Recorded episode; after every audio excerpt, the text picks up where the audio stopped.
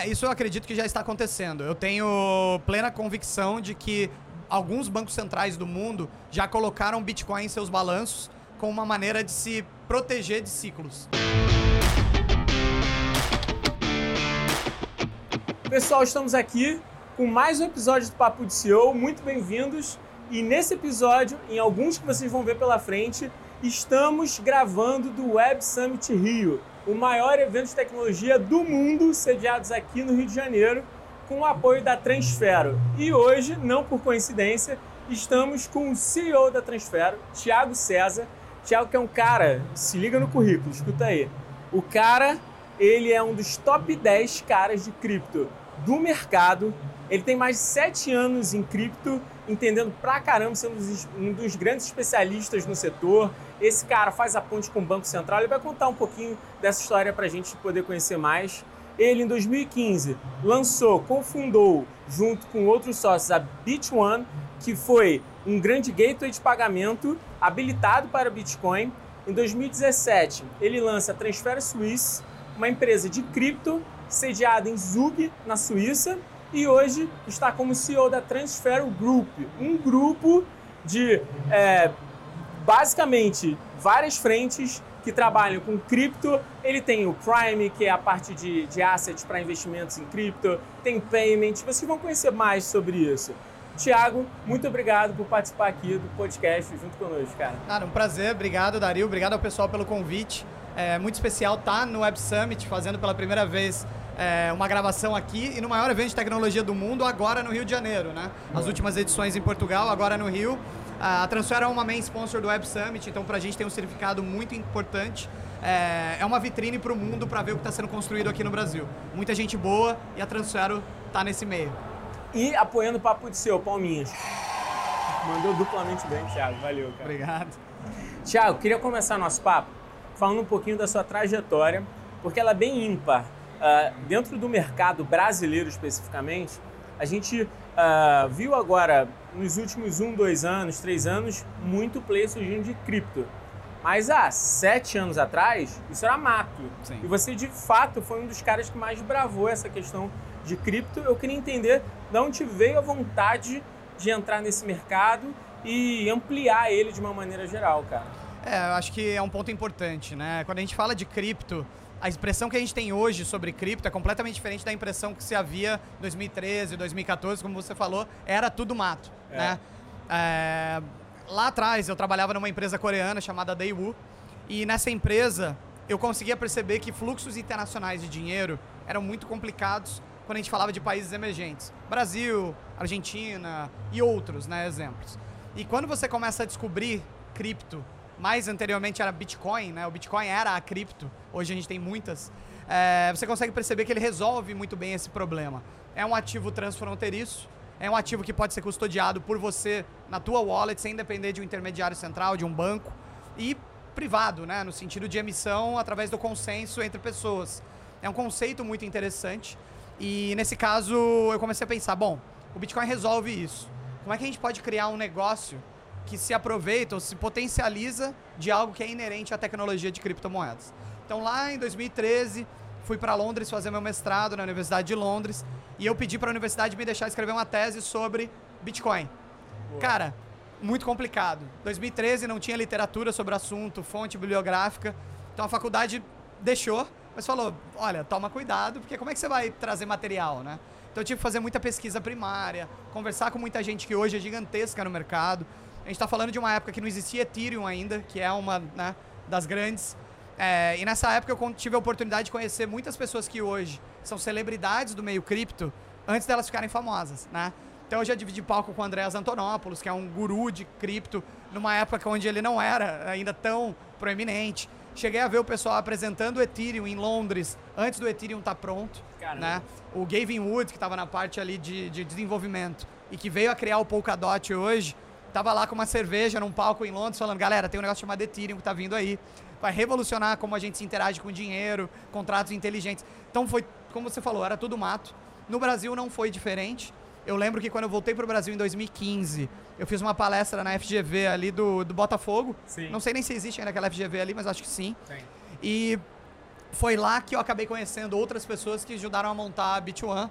E foi um processo um pouco parecido com o seu processo de criação do Papo de CEO.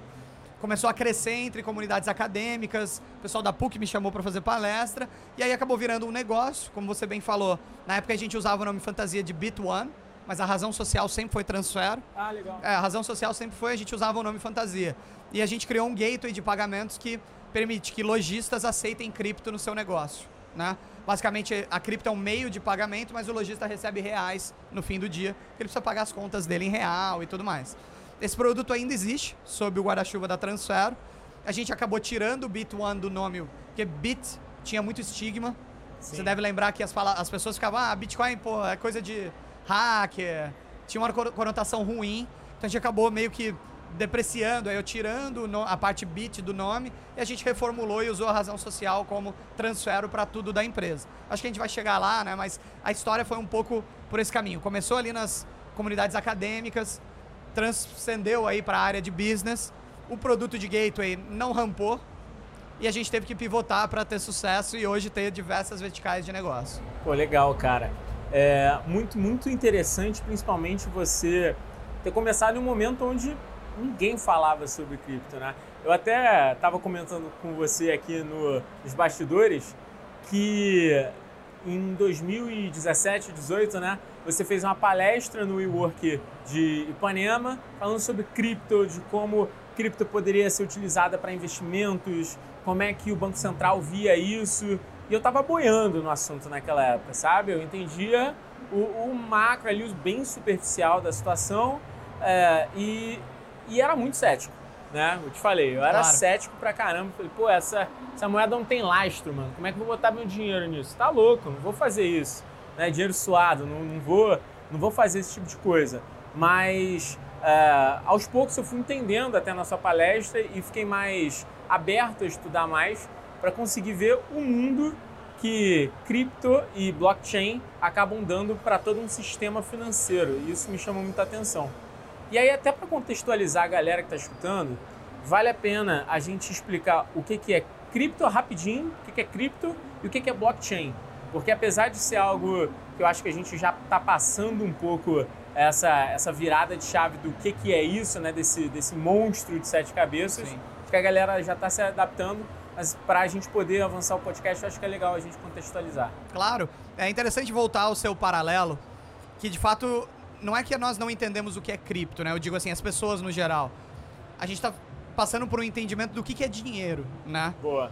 Quando você fala, por exemplo, poxa, um pensamento bastante comum, eu ouvi isso até de pessoas do Banco Central, mas essa moeda não tem lastro, por exemplo, o Bitcoin. E aí você se pergunta, qual moeda tem lastro hoje em dia? O real brasileiro não tem lastro. As moedas fiduciárias tiveram lastro nos anos 70, o dólar até os anos 70, ele possuía lastro em ouro, conversibilidade em ouro. Então Sim. você poderia pegar uma nota de dólar e converter por uma quantia fixada em ouro.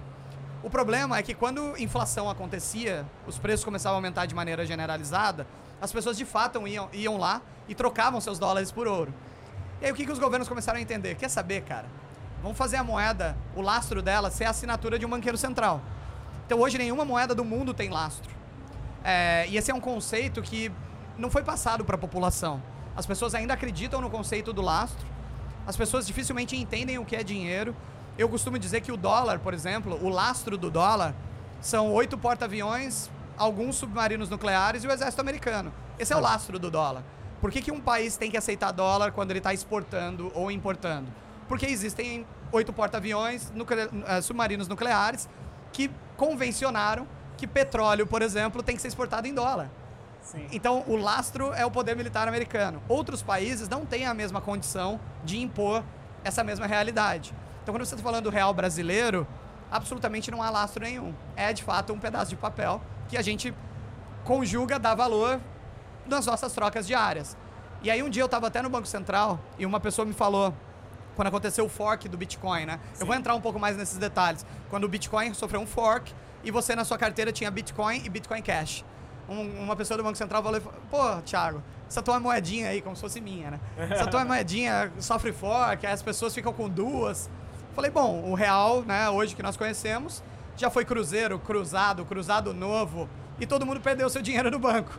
Então, no caso do Bitcoin, isso não aconteceu. Houve o fork e as pessoas mantiveram as duas posições numa carteira. Então, voltando um pouco nessa questão de cripto, o que é cripto?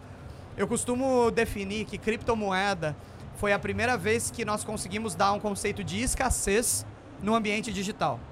Então vamos lá, se eu tiro uma foto com o celular hoje, eu posso copiar e colar essa foto e mandar ela para milhões de pessoas. Ela não é escassa, ela Sim. pode ser transmitida. O Bitcoin ele é escasso no ambiente digital. Só pode haver uma unidade daquilo digitalmente escassa. Você não pode dar copy paste no Bitcoin. Você não pode amanhã decidir vou imprimir mais Bitcoin. Tudo isso já está convencionado no que a gente chama de um protocolo. E esse protocolo, todos que interagem com ele, concordam que tem que funcionar assim. E se você quiser mudar alguma coisa nesse protocolo, você tem que ter uma maioria de 50% mais um. Ou seja, você tem que convencer todos os participantes da rede que um novo modelo deve ser adotado. Então hoje, por exemplo, para ficar tangível para as pessoas, vão existir apenas 21 milhões de bitcoins. Isso não vai mudar, a não ser que 50% da rede mais um votem e convença os outros participantes de que tem que ter mais do que 21 milhões. Então ele já é escasso por natureza. Por isso que muita gente faz paralelo de cripto, como o caso do Bitcoin, com o ouro, com a prata, porque você sabe que existe uma quantidade pré-determinada daquele metal debaixo da terra e nunca vai poder haver mais. Né? Quem vai criar mais ouro debaixo é. da terra? Mesma coisa é o Bitcoin. Você pode achar talvez uma reserva de ouro em Marte, mas aí tem que ser explorável, né? Então por isso que o Bitcoin é até superior ao ouro nesse sentido.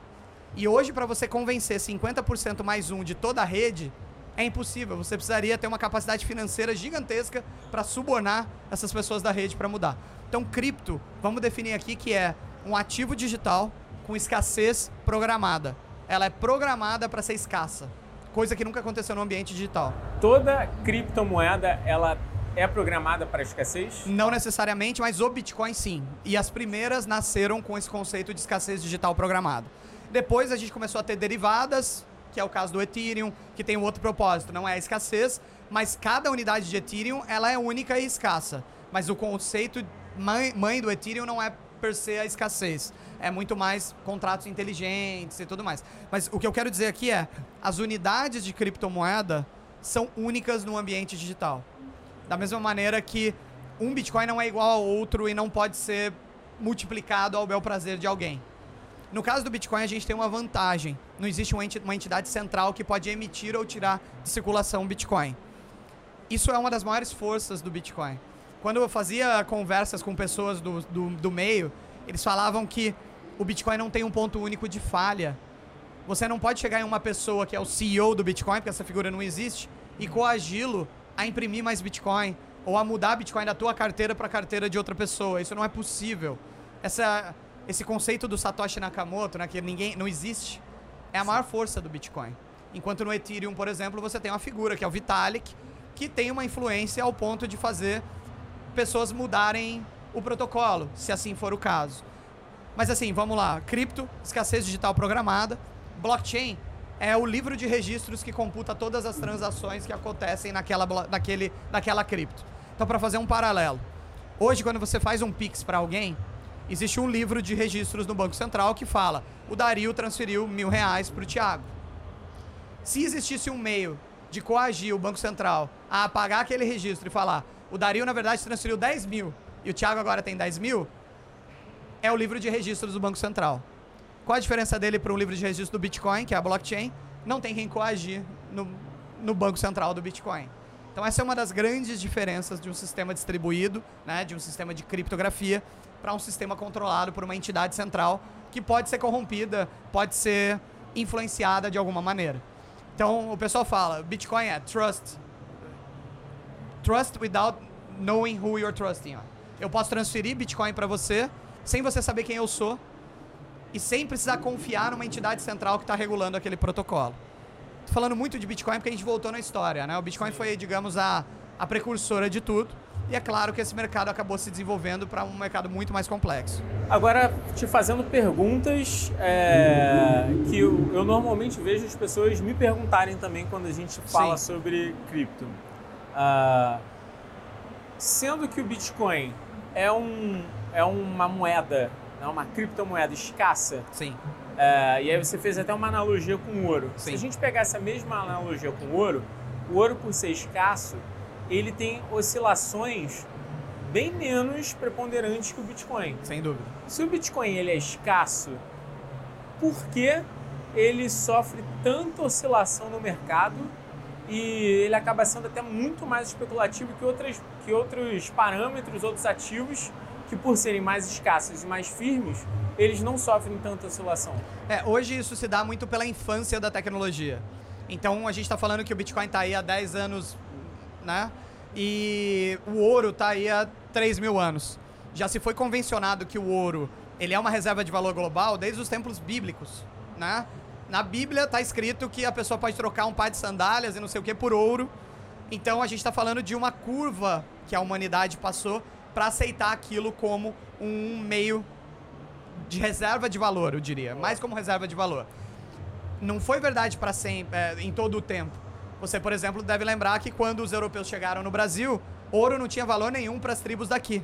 Sim. Então, é, essa convenção demorou muito e muito tempo para que as pessoas aceitassem. Eu acredito que o Bitcoin vai passar por uma curva, óbvio que muito menor, né, dado que a gente tem a tecnologia, mas existe ainda uma necessidade de se convencionar, ou as pessoas precisam aceitar que o Bitcoin ele tem propriedades iguais ou superiores às propriedades do ouro. Quando esse momento chegar, o Bitcoin vai ser tão mais duro, né, hard money, que o ouro, eu não tenho dúvida disso. Vamos lá, matemática muito simples.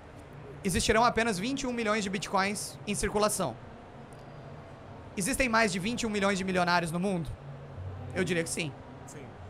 Isso significa que ninguém, nenhum desses milionários vão conseguir ter uma unidade de Bitcoin.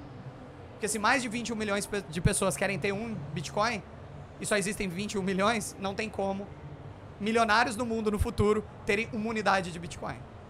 É, Essa é muito interessante, né? é uma escassez matemática, né?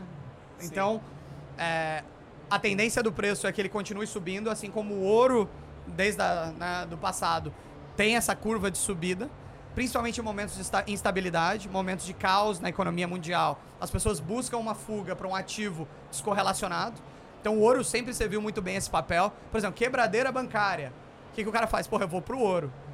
Chipre começou a bloquear saque no ATM. Cara, eu vou pro ouro, porque o ouro eu sei que se tudo for pro, pro vinagre, ele vai ter um valor ali de troca, as pessoas vão valorizar.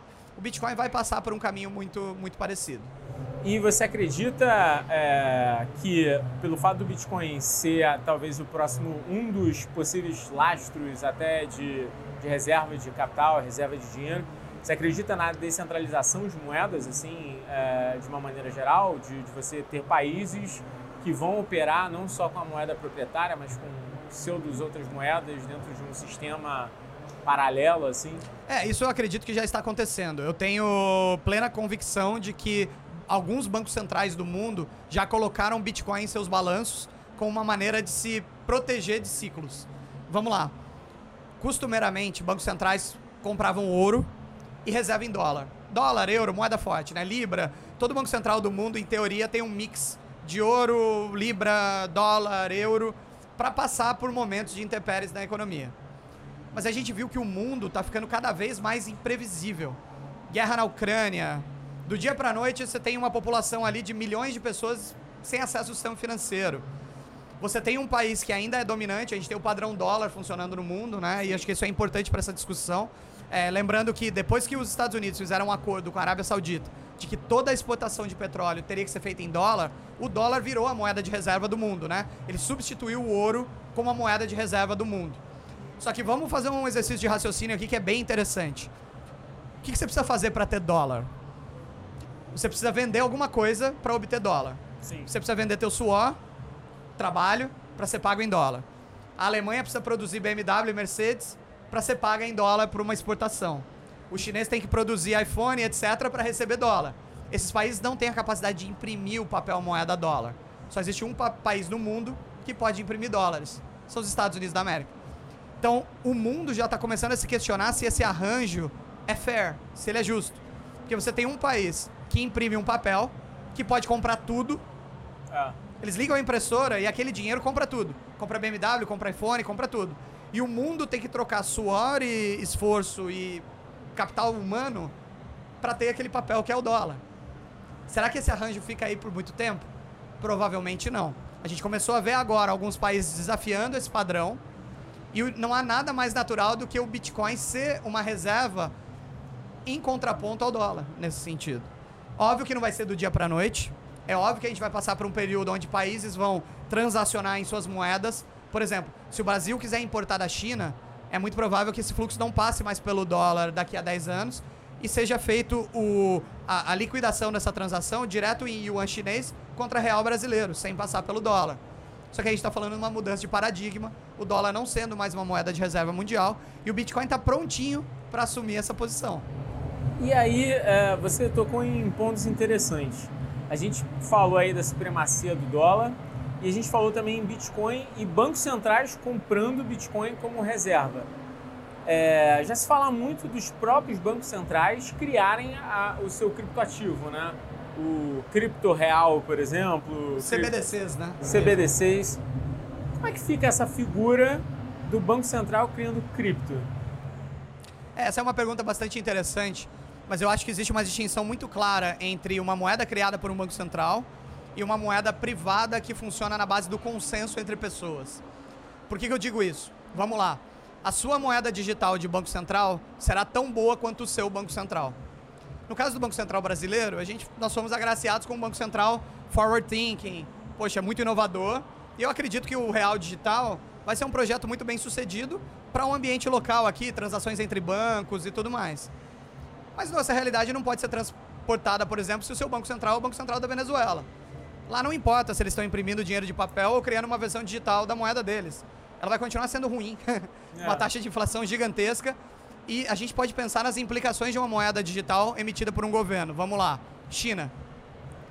Um país autoritário, com uma lógica de score social. Imagine que você é um cidadão chinês e no seu país só circule a moeda digital do governo chinês.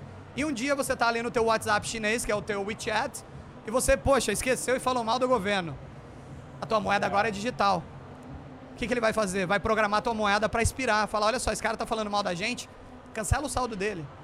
Quem programa é o Banco Central Chinês. Ah, ele falou mal do governo, tua moeda não passa mais em transporte público. Caraca, cara, isso é pesado, hein? Ou a gente não precisa nem ir por um caso tão extremo, um caso de autoritarismo. Vamos pensar que o governo quer estimular gasto, aumentar a taxa de a, a velocidade do dinheiro na economia, o quanto ele é gasto. Ele te tira. Ele chega para você e fala: olha só, você recebe teu salário, teu dinheiro está programado para durar um mês. Se você não gastar em um mês, ele expira. Que eu quero que você gaste. Cara, isso é muito perigoso. É assim, o ônus e o bônus da digitalização. Num país democrático, com instituições fortes, eu acredito que tudo vai ficar bem. O dinheiro digital vai servir a um propósito para o bem da população.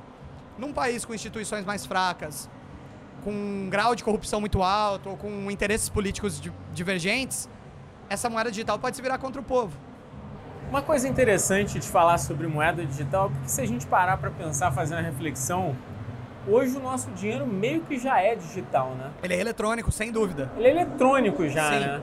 Uh, hoje o real, vou falar aqui do nosso, do nosso cenário econômico.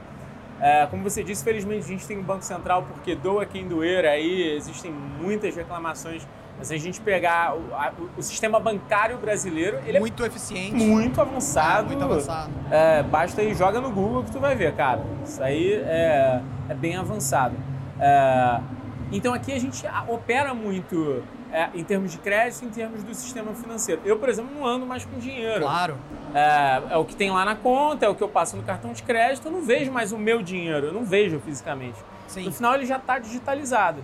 Você acredita que no Brasil o real virar cripto é, é, mais fácil por conta disso? Vai, você acha que vai dar certo? Você acha que ainda é perigoso? Eu acho que depois que o Banco Central mostrou pra gente que ele conseguiu desenvolver um sistema de pagamentos instantâneo, como o Pix, num curto período de tempo. Foi sensacional. E pelas conversas que eu tenho com as pessoas do Banco Central, são pessoas muito capacitadas, sabem do que estão falando, conhecem de cripto. É, eu não chamaria bem o real digital de uma cripto, mas eu concordo com a analogia. Ela vai ser sim a digitalização da moeda brasileira, onde o emissor será né, nesse caso, assim, chancelado pelo Banco Central. Então, pelo que eu estou ent entendendo do projeto, os bancos vão ter a prerrogativa de, diretamente com o Banco Central, emitir as versões digitais dos depósitos à vista que estão na conta bancária e das moedas eletrônicas que hoje já circulam nos arranjos de pagamento brasileiros. É, nesse caso, vai dar certo. Eu não acho que para o cidadão comum vá trazer um, marginalmente falando, não vai trazer assim um salto de usabilidade Porque hoje o Pix já é o maior salto possível, né? Você vai lá, coloca um e-mail, manda o dinheiro e acabou. Mas para as instituições financeiras, abre uma, eu diria mais na parte de infraestrutura e de tecnologia, abre um leque muito interessante de opções. Por exemplo, você vai poder pegar um título de tesouro, um CDB, e atrelar isso a um token, né? Uma, uma, vamos chamar aqui de cripto, um token, que vai poder ser negociado contra o real digital e ter o settlement instantâneo. Então, coisas que hoje dependem de muitos intermediários, de uma cadeia um pouco complexa de liquidação na CETIP, emissão de outro lugar, vai acontecer num ambiente nativo em blockchain, ou numa ledger distribuída, né, como o pessoal gosta de dizer, ali controlada pelo Banco Central e pelas, pelos players que o Banco Central colocar como validadores. Esse sistema é muito mais eficiente, mas na minha visão isso não vai trazer nenhum impacto de usabilidade para o usuário que está na ponta, tá? Vai ser muito mais em termos de programabilidade e tecnologia para o dinheiro. Isso no caso do Brasil. Tá. Já, por exemplo, na China, parece que isso vai impactar ali na ponta.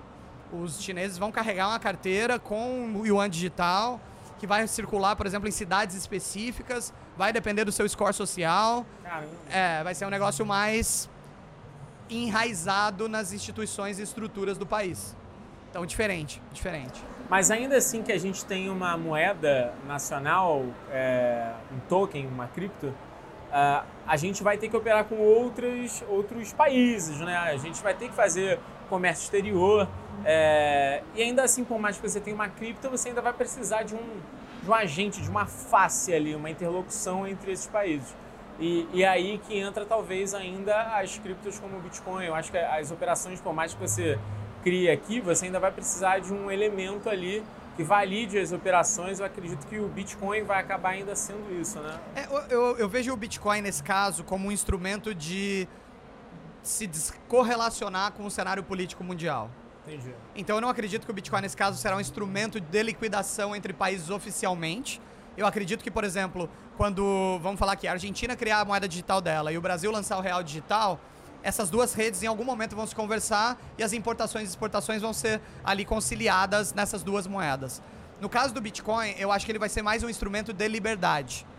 Exemplo, eu quero diminuir minha exposição ao risco guerra da Ucrânia.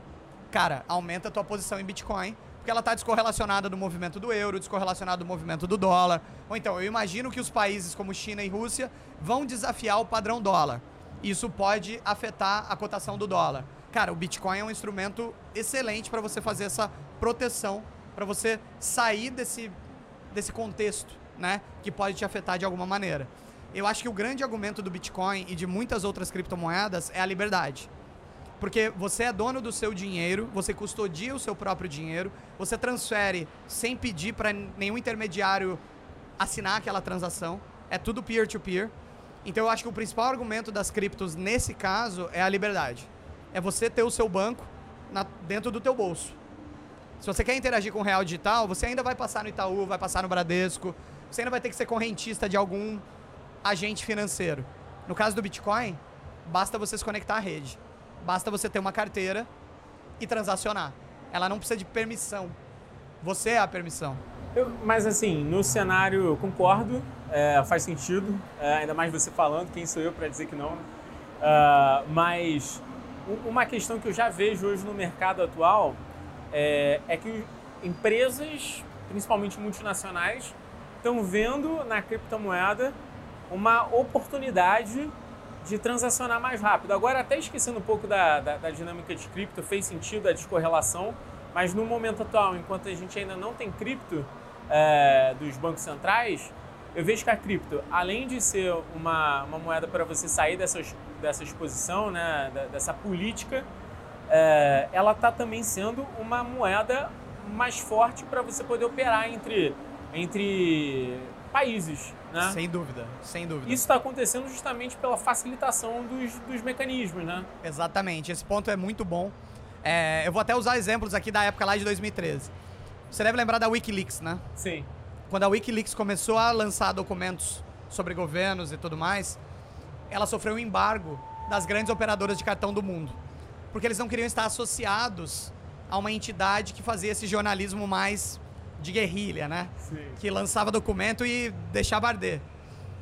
A Wikileaks, do dia para noite, não podia mais receber doação. E é uma entidade que vivia de doação. Você passava ali teu cartão, doava 50 dólares e eles trabalhavam. A saída foi o Bitcoin, cara. As pessoas do mundo inteiro começaram a comprar Bitcoin, que queriam apoiar a causa, mandar para o endereço da Wikileaks, e a Wikileaks sobreviveu por muito tempo por causa disso. E, sem dúvida, isso saiu de um caso de fronteira, como é o caso da Wikileaks, e hoje, 2021, as pessoas usam o que se chamam stablecoins para transacionar de maneira transfronteiriça, sem as amarras de muitos contextos que a gente tem aí pelo mundo. Então, hoje, a maior movimentação entre corretoras de cripto em países diferentes ou usuários é, de países diferentes se dá em stablecoins de dólar, por exemplo. São instrumentos de cripto que seguem o preço de uma moeda fiduciária para não ter o problema da volatilidade e em um segundo você transferiu o dinheiro da Ásia para o Brasil com uma transação em cripto. Legal, e isso também acontece porque usando uma outra moeda também existe oscilação e como você não quer, você não está ali para operar, você está para transacionar dinheiro. Exato. O stablecoin acaba ajudando, né? Sem dúvida, é a previsibilidade de o quanto eu vou receber no momento da transferência. E aí não dá para deixar de falar, obviamente, do BRZ, Sim, que é a stablecoin que a Transfero tem, né? sim. É, que no mercado, acho que vocês foram, se não foi um dos primeiros, foi o primeiro, né? Nós somos a maior e a primeira stablecoin não pareada ao dólar, né? Então, para contextualizar essa questão de stablecoins, para quem está assistindo, o que, que acontecia? Por que foi criada a stablecoin? Vamos dizer que você tem uma conta numa corretora de cripto nos Estados Unidos e uma conta numa corretora de cripto em Hong Kong. E você quisesse mover saldo dessa corretora dos Estados Unidos para sua corretora em Hong Kong. O sistema tradicional como seria? Você teria que sacar teu saldo em dólares para um banco americano, fazer um SWIFT, né, um wire transfer dos Estados Unidos para Hong Kong. Isso demora três dias, quatro dias, vai para o limbo, ao inferno. E depois usar uma transferência local em Hong Kong para carregar a tua conta na corretora de Hong Kong. Estou falando de um processo que ia demorar sete dias, caro, ineficiente, países que não se conversam, um sistema financeiro extremamente ineficiente. Criaram o Tether, que é uma stablecoin um para um com o dólar americano. Em 10 segundos você tirou o equivalente a dólar da tua corretora de cripto do- dos Estados Unidos e mandou esse valor equivalente em dólares para uma corretora em Hong Kong. Isso mudou completamente o cenário transacional de cripto no mundo, porque você conseguiu criar um sintético do dólar, que não é emitido pelos Estados Unidos, ele é privado, mas que ele transaciona ao valor de um dólar. E ele se usa da blockchain para ter velocidade e capilaridade de transferência entre países. Então isso foi assim, groundbreaking para cripto, aumentou muito o volume transacionado. E aí veio o BRZ com uma proposta parecida, mas que soluciona um outro problema. O BRZ, a gente já sabe que o Pix é animal. O sistema bancário brasileiro é bom há muito tempo. Então a gente não quer solucionar transferências internas no Brasil. O BRZ ele ataca um problema inerente à economia brasileira, a falta de internacionalização. Total. Chega no teu gerente do Itaú e fala, eu quero mandar 50 mil dólares para minha conta nos Estados Unidos. Ele vai te... Não precisa ser do Itaú, de qualquer banco, tá? Ele vai te achar um criminoso. Fala, como 50 mil dólares? Pô, você deve ser bandido, né? É muito difícil esse processo no Brasil, é burocrático, ele é todo cheio de problemas. Você vai lá, compra BRZ, ao seu completamente legal comprar BRZ no Brasil, faz um Pix, compra um BRZ, e o BRZ está na blockchain. Você consegue transacionar, converter ele em um SDT, que é o Tether, e você pronto, já está em dólar. Então a gente trouxe essa capilarização da blockchain, essa internacionalização da blockchain para a moeda brasileira. A gente fez um real internacional, sintético, mas ele vale um real. Essa foi a grande sacada do BRZ. Muita gente não sabe, principalmente os estrangeiros, mas você não pode carregar reais num banco fora do Brasil. O real é uma moeda que só circula na economia brasileira. Tá bom, na fronteira ali com o Uruguai com a Argentina também circula, mas é informal. Um banco americano não pode ter reais, um banco europeu não pode ter reais. É mesmo? Então o estrangeiro não pode ter uma conta em reais, mas ele pode ter uma carteira em BRZ, que é o equivalente a ter reais, de maneira privada. E ele pode estar exposto ao real dessa maneira. E o mesmo vale para empresas brasileiras. Você pode ter conta em dólar no Brasil? Não. Vai lá no, no Bradesco e fala, quero ter uma conta em dólar. Só tá de sacanagem. Não, não, não, não pode. Isso vai mudar, eventualmente, mas o brasileiro viveu numa prisão financeira por toda a história do país. Compra uma ação da Apple. Não dá, você só pode comprar o que tem na, na, na BMF, né? Na B3, desculpa. Era BMF Bovespa, mas É. B3. Você não tem acesso às finanças internacionais. E o BRZ veio para solucionar esse problema. É uma versão internacional e digital do real brasileiro, privada. Cara, sensacional. Principalmente porque a gente que acaba assessorando, né, muitos clientes é, daqui que querem se internacionalizar e clientes que estão de fora, que estão vindo para o Brasil, uma das grandes dores entre toda a burocracia de abrir empresa, que isso, putz, dá até para pular, é outro podcast, mas um dos três pontos que é a burocracia, a, a falta de conhecimento do mercado nacional, porque o consumidor é aqui muito específico. Muito. O terceiro ponto é realmente a operação, a operação financeira, é. porque esse cara vem para cá e aí ele se vê num sistema que até melhorou muito, mas num sistema cambial ruim, fechado, é, ruim. fechado caro, caro, caro o sistema cambial para quem não sei se você opera ou não. Até, até dá para saber o cara que não tem uma empresa disso. Você vai viajar para o exterior. Vai comprar moeda. Vai comprar moeda. Você vê que não tem uma disparidade. A compra e venda, só ali você já entende a disparidade e o spread que existe. Se você for ver mais ou menos como o resto do mundo trabalha em termos de moeda, cara, é muito mais eficiente. É... Então, o câmbio é ruim no, no, no, Brasil, né? Vem melhorando, eu, eu acho que vem melhorando. É, eu já passei em 2015, quando eu, eu ainda... 2014 eu trabalhava numa multinacional e eu fazia os câmbios. Né? Eu, eu não era exatamente o cara do câmbio, mas eu era gerente de uma unidade e eu tinha que cambiar toda hora. Uhum. Três dias, velho. É. Três dias porque o cara era meu amigo, Três tá? Três dias e caro. É, e caro. E porque o gerente era meu amigo de cerveja. Entendeu? Facilita. Ele facilita. E, e, três dias. Às vezes eu queria fazer uma remessa uma semana. Então era complicado, ainda é. E, e, eu acho que a stablecoin vem para solucionar um ponto de internacionalização para o Brasil fundamental. Fundamental. Cara. Fundamental. Então, assim, parabéns e vocês que querem entender um pouco mais sobre o stablecoin, cara, vale muito a pena vocês, vocês olharem um pouco mais para transfer, mas para o stablecoin, para a solução como um todo, porque ele acaba te ajudando a internacionalizar seus negócios. É, onde, e aí, mais uma vez, falei de lá para cá, e agora eu posso falar daqui para lá. Sim. Porque quando você vai abrir uma empresa no exterior, você quer abrir aí sua startup na Califórnia, como é que você vai receber dólar para pagar teu time aqui? Exato. É o mesmo processo do IDO. Sim. Você, para trazer o dinheiro para cá, você tem que passar pelo Banco Central, fazer toda lá a questão de, de IR é, na cabeça, Uh, putz. Tem os limites operacionais, os bancos americanos às vezes não querem mandar dinheiro pro Brasil dependendo do caso. É tortuoso, cara. Cara, alguns exemplos práticos que eu acho que vão ilustrar muito bem. Um dos sócios da Transfer, o flamenguista fanático, foi assistir a final lá na, no Peru. A final do Libertadores, que no fim deu bom, né? Contra o River Plate. É. Entrou, foi lá no Galeão e falou: vou fazer um experimento aqui, vou comprar só o peruano, que é uma moeda exótica, né? É. Teve que sair do real, passar pelo dólar. Ali ele já tomou quase 10%. Só de taxa. Depois do dólar pro sol peruano, que é uma moeda que não é muito líquida, né? Mais 10. Ele pagou quase 20% no processo todo para pegar uma moeda de um país vizinho para viajar para lá para assistir o jogo. Agora pensa no caso oposto. O gringo vem pro Brasil, Rio de Janeiro, cartão postal do mundo aí, vai lá na praia. O que, que o cara aceita na praia ali, quando vem de coco? Pix. Pix. Gringo não pode ter Pix, cara, ele não tem CPF, cara. Ah. Esse cara é um, ele é um prisioneiro financeiro no Brasil. Ele chega aqui, ou ele vem com papel moeda, ou ele vem com o cartão. Só que o cartão dele vai dar merda, que ele vai passar numa maquininha lá, na segunda transação, o banco dele lá na Europa ou nos Estados Unidos vai bloquear. Esse cara é vítima de fraude. Porra, transação na praia, no Rio de Janeiro, é óbvio que é fraude. É. Acontece direto com um monte de estrangeiro que eu conheço. O cara fala, pô, eu uso meu cartão três vezes no Brasil. Na terceira, o banco bloqueia achando que é fraude.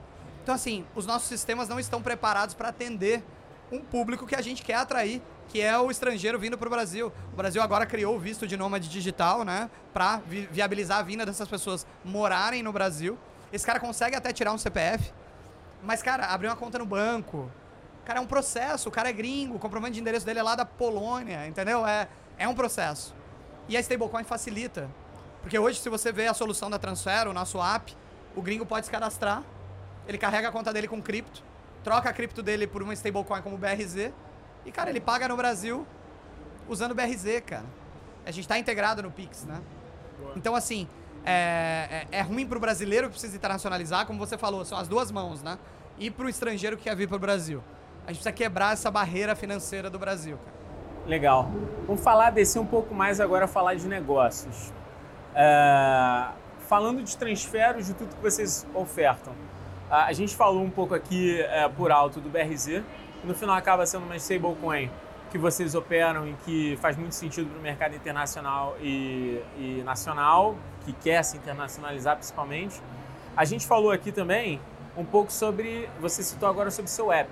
Isso é uma questão que eu queria entender mais. Como é que funciona o app da Transfero em termos de cripto, blockchain? O, o que, que ele é no final do dia? Ele é uma carteira digital, é isso? Como uma outra carteira digital? É, nós temos um app específico hoje que a gente chama de Transfero Checkout. Tá. Ele é uma solução de pagamentos que já está no celular, você baixa Google Play ou Apple Store e ele tá voltado para quem tá ali operando o ponto de venda mesmo. Então, vamos lá, o cara tá na barbearia, ele quer pagar o corte dele. Aí, 50 reais foi o corte. Ele vai colocar o teclado aqui, digitar 50 reais, vai clicar em gerar cobrança. O cliente vai falar em qual moeda ele quer pagar, porque são várias criptomoedas. A gente pode dizer aqui que vai ser na BNB, uma moeda, um cripto. Gera cobrança, ele vai te mostrar um resumo da compra, da, da venda, e vai gerar uma cobrança. A partir do momento que o QR Code estiver gerado, o cliente vai usar qualquer carteira de cripto, não precisa ser uma carteira da Transfero, qualquer somos agnósticos.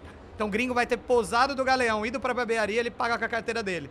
Pistolou o QR Code, quando ele for pagar, vai ter uma confirmação, pagamento recebido, e o lojista recebe garantido em reais o valor, tá? Porque a gente sabe que o lojista quer reais. Aí ele vai na área administrativa e pede um Pix. Pum, 10 segundos está na conta. Tão simples quanto isso. Você está aceitando o cripto, só baixou um aplicativo cadastra o CNPJ lá, bonitinho, e é isso. É bem prático. Hoje não tem razão para uma loja não aceitar cripto, porque, cara, você não vai estar tá tomando é, risco de flutuação. Simples. Não, e é mais uma forma do cara receber dinheiro, né? A facilidade para o cliente estar tá chegando. Gringo agora, pra principalmente... gringo é muito bom, cara. Pô. Pra gringo, aquela questão que a gente falou, do cartão de crédito, ele não tem Pix. Aí você fala, poxa, cripto você aceita? Aceito, tá aqui, ó, o QR Code. Cara, facilita Top. muito. E fora que é, baita posicionamento, né? Assim, para as empresas que, putz, querem mostrar que estão entendendo, que estão mais na vanguarda ali do que está acontecendo no mundo, aceitar cripto eu acho também um baita posicionamento, apesar de talvez é, não, não ter que ser o, o, principal viés, mas de fato acaba sendo uma, um ponto importante. Sem dúvida. A Transfero tem trabalhado com alguns parceiros grandes aí para fazer essa questão de cripto ser mais aceita.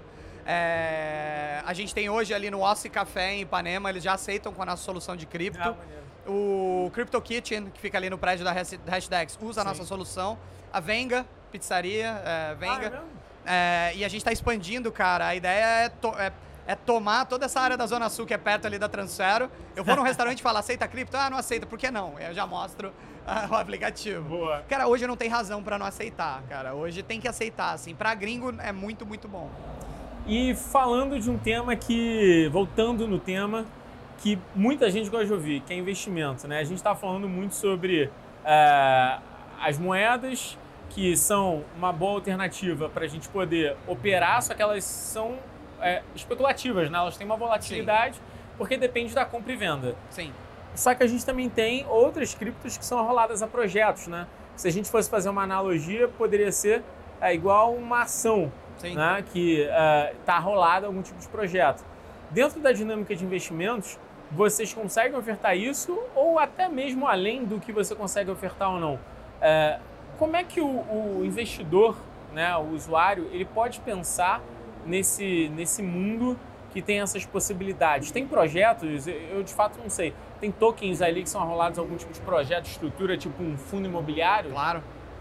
Não, sem dúvida. Eu acho que essa é a grande é uma inovação muito importante que o, a tokenização trouxe né, para o mercado. Vamos lá, vou até usar um exemplo mais abstrato aqui. O do fundo imobiliário é muito bom. Imagina que você tem um prédio e você queira tokenizar os apartamentos desse prédio. Por que, por que você precisa ser dono de 100% de um apartamento? Não necessariamente.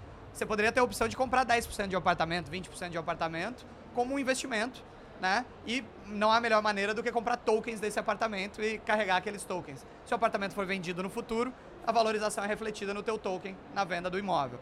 Mas vamos pensar num caso aqui até diferente. Você gostaria de ter 1% do passe do Cristiano Ronaldo, por exemplo? Claro, sim. Imagina pegar o robozão e tokenizar o passe dele. 5%. Porra, me dá aí. Porra, isso seria animal, não seria? Sim. E hoje essa tecnologia permite. Imagina que. Eu vou até vou ligar pro Cristiano Ronaldo um dia perguntar se ele não quer distribuir esse produto lá na Prime, né? Pô, 5%, bombar, do, 5 da máquina. É, existem tantas coisas que podem ser feitas nesse mercado de tokenização que estão fora, como você falou, desse universo mais especulativo das moedas, né?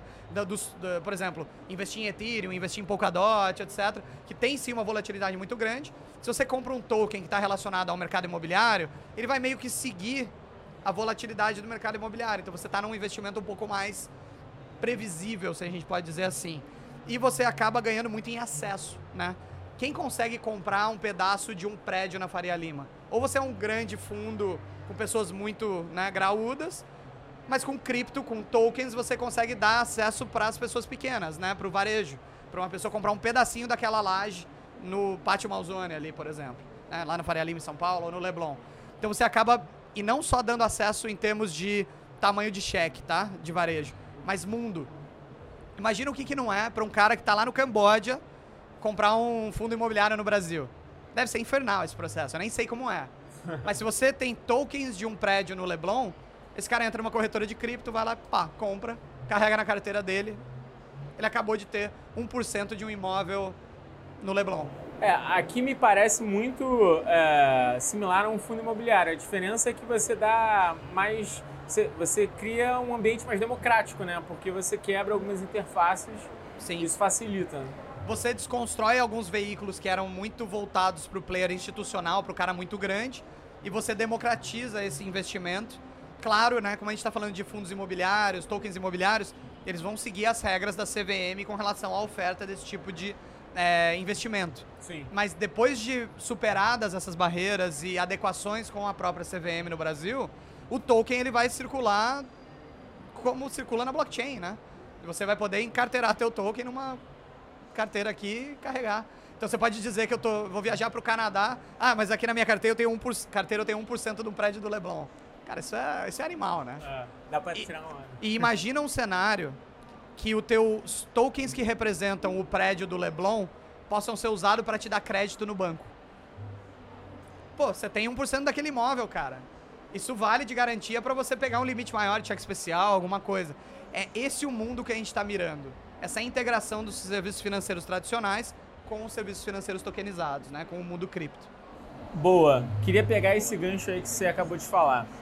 Falando é, de Transfero e Thiago como CEO, o que, que você está imaginando como próximos passos da Transfero aí nos próximos cinco anos? O que, que vocês querem mirar em termos de produto, alavancagem, internacionalização, sei lá, quais são os seus planos? A Transfero tem uma vocação muito clara para internacionalização, né? Dado aí o nosso histórico, quando fomos para a Suíça em 2017. A Transfero hoje já tem uma operação rodando na Argentina. Temos ali quase 10 pessoas no nosso escritório de Buenos Aires. Já fazemos a operação de payments do Brasil na Argentina. A gente está emitindo a stablecoin na Argentina também. Se é que dá para chamar de stable, né? Do peso argentino, mas, mas é. é e nós, nossa ideia aqui é fazer uma expansão América Latina. A ideia é que um player estrangeiro, quando ele se conecta na Transfero, ele tem um one-stop shop. Ele está plugado no Brasil, está plugado na Argentina, se ele quiser Chile, vai ter Chile, Colômbia. Essa é uma visão muito forte dentro da Transfero. A Transfero nasceu global e ela quer continuar expandindo cada vez mais nessas vertentes. Replicar as nossas operações de payments, prime, né, de investimentos, é, stablecoins, para outros países que compartilham uma tese parecida com a tese do Brasil. Países emergentes, que ainda não estão inseridos muito na, na arena internacional de investimentos. Então a gente quer replicar essa tese em países emergentes. E você vê uma demanda muito grande do, do público B2B para esse tipo de oferta. Como é que você tem enxergado o teu cenário? Você está tendo que culturalizar muitas empresas ou você acha que já é uma demanda latente que as coisas estão acontecendo? É necessário um processo de tropicalização, porque às vezes o, o, é até por desconhecimento, tá? Você pega uma empresa alemã e ela quer entrar no Brasil. Ela não conhece a realidade brasileira no que tange o fato de que não existem outras moedas no Brasil, eles acreditam que assim, no Brasil você abre uma conta bancária em euro, em dólar, você fala para eles, não, cara, não, não é esse o cenário no Brasil. Aí você fala para eles, pô, você precisa ter um gateway como a Transfero para fazer essa interface do real brasileiro com o euro. Fala, não, mas por quê? O brasileiro pode simplesmente abrir uma conta em euro e mandar dinheiro. Eu falo, cara, não, essa realidade não existe. Eles falam, tá, mas por que, um brasileiro quer reais brasileiro? Eles podiam pagar tudo em euro. Eu falo, não, não pode. Você não pode chegar num restaurante no Brasil, sacar uma carteira com euro e pagar a conta. Isso não é usual no Brasil. O Brasil as pessoas não entendem que é um país de dimensões continentais, com 200 milhões de habitantes, que vivem uma economia muito específica, self-contained, né? É uma grande redoma que vive dentro de uma lógica própria. E as empresas estrangeiras não entendem isso no primeiro momento. Aí depois que você explica, você faz esse processo de aculturamento, né, essa tropicalização da solução deles, eles falam, poxa, se eu soubesse o quão valioso era plugar numa API que entende o sistema de pagamentos brasileiro, tudo teria sido muito mais fácil. Então, às vezes acontece de uma empresa chegar no Brasil, começar a operar meio go horse ali, aí quando vê ela tem 20 milhões de reais presos no Brasil. Você fala, e aí agora? E agora? Fazemos o quê? Né? aí eles precisam recorrer a empresas que possam ajudá-los nessa integração do sistema legado brasileiro com o mundo das criptos. Boa. Cara, muito interessante. Uh, principalmente pensando em toda a estrutura que você tem que pensar para poder ofertar isso para o mercado. Até dar um exemplo legal aqui. Vamos lá, você é de um clube médio do Campeonato Brasileiro. Tá. Fechou um patrocínio, só que a empresa é austríaca. Como é que você recebe o dinheiro do patrocínio? Por exemplo, você acha que o Guarani tem uma conta em euros num banco? Na... Não tem, cara. Entendeu? É difícil, esses fluxos são complicados. Isso fica mais evidente quando você vê esse mercado do futebol.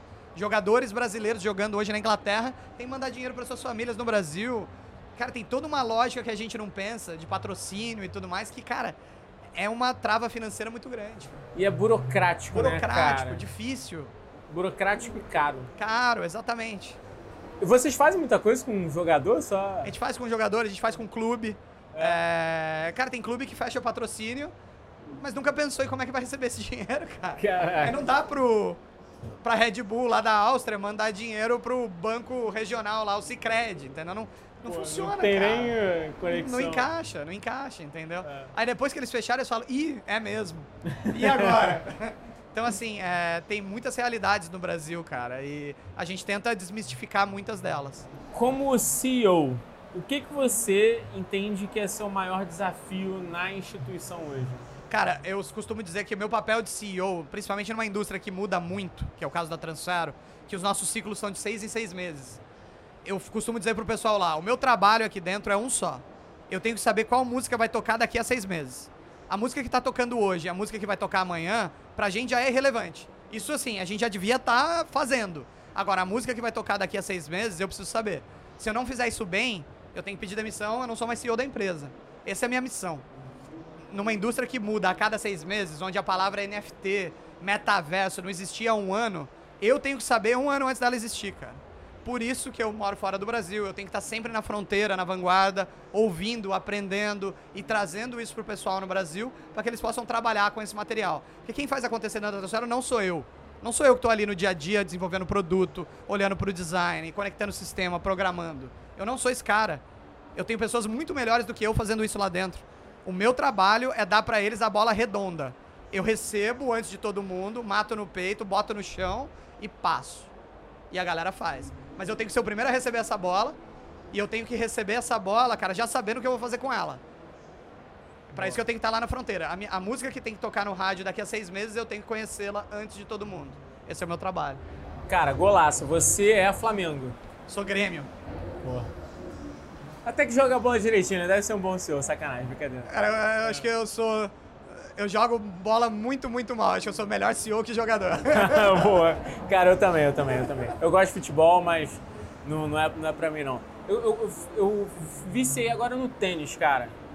Comecei a gostar de tênis no início do ano, tô meio viciado agora. Tem um cara nosso, o time lá, o Rodrigo Stallone, que foi um dos caras que trouxe o Web Summit pro Rio. É. Quando ele trabalhava na Invest Rio, antes de trabalhar na Transfero, ele é pró de tênis, cara. É. Jogou com o CEO da Web Summit. Diz ele que perdeu de propósito. Ah, vou sacanear ele depois. Cara, Thiago, queria te agradecer. Nosso papo tá chegando aqui no final. É, pra gente finalizar, queria que você desse uma dica para o cara, o empreendedor que tá olhando para esse mundo de cripto, não sabe como, como começar, precisa às vezes adaptar o seu negócio para esse novo tipo de mercado, ou até mesmo criar novas funções, criar novas ideias pensando nesse novo mercado emergente que, que, o que, que esse cara pode fazer? Que dica você daria para ele? Cara, eu acho que assim, a pessoa que está começando, assiste vídeo de caras bons, tipo Fernando Uric, Felipe Escudeiro, tem bons influenciadores Thiago de César. É, Thiago César, eu sou menos público assim nesse sentido, não faço tanto vídeo, mas tem muito material bom para seguir. Olha para esse assunto com uma perspectiva multidimensional. Tenta entender qual parte da tecnologia ou da tese ajuda o seu negócio, se você é um empreendedor Ah, é a parte da transferência internacional, é a parte do investimento, é a parte dos pagamentos, é a parte do, da tokenização de produtos tradicionais. Foca naquela seara e tenta transportar isso para o seu negócio. A única coisa que eu falo é, olhe sim para isso, porque, cara, não tem mais volta. É, já foi. Esse trem já passou. Aquela pergunta, ah, vai pegar ou não vai pegar, esse trem já passou. Agora é uma hora de olhar para a tecnologia e ver o que disso eu posso extrair para o meu negócio. E claro, a Transfero está sempre à disposição. Me manda um e-mail, me manda mensagem no LinkedIn. Nem sempre eu consigo responder rápido, mas eu, a gente tenta ajudar, cara. Porque quanto mais esse ecossistema cresce, melhor para todos nós, né? Não tem muito, muita dúvida. Olá, Thiago. Brigadão pelo papo, acho que foi extremamente proveitoso. Tivemos uma aula de cripto aqui e de sistemas de pagamento via cripto, investimentos também. Porta-aviões, foi tudo, é, né? Foi tudo, Rodou de tudo aqui. É, de você não acreditar nos Estados Unidos, sacanagem, ou não, fica aí, esse é um problema teu. É, por favor, não se esqueça de seguir e compartilhar aqui o nosso podcast. Não deixe de seguir a Transfero lá no Instagram também. Vamos deixar aqui o arroba deles aqui para vocês seguirem. Se vocês tiverem mais dúvida, é só acessar a Transfero também, né? Instagram, eu sei que a galera é bem ativa lá. Transfero.com. Temos o Twitter também do BRZ, Twitter da Transfero, Transfero Group. Tem o meu Twitter também, mas ninguém me segue. Boa. Tô fracão lá. Cara, Thiago, obrigado. Prazerzaço. Até a próxima. Até a próxima. Tamo junto, pessoal. Esse foi o Papo de CEO de hoje, diretamente do Web Summit Rio, com o apoio da Transfero, que fez esse ambiente super top pra gente. Valeu mais uma vez, Thiago, por isso. Fiquem ligados que vai vir mais episódio aqui diretamente do Web Summit e tamo junto. Vamos nessa.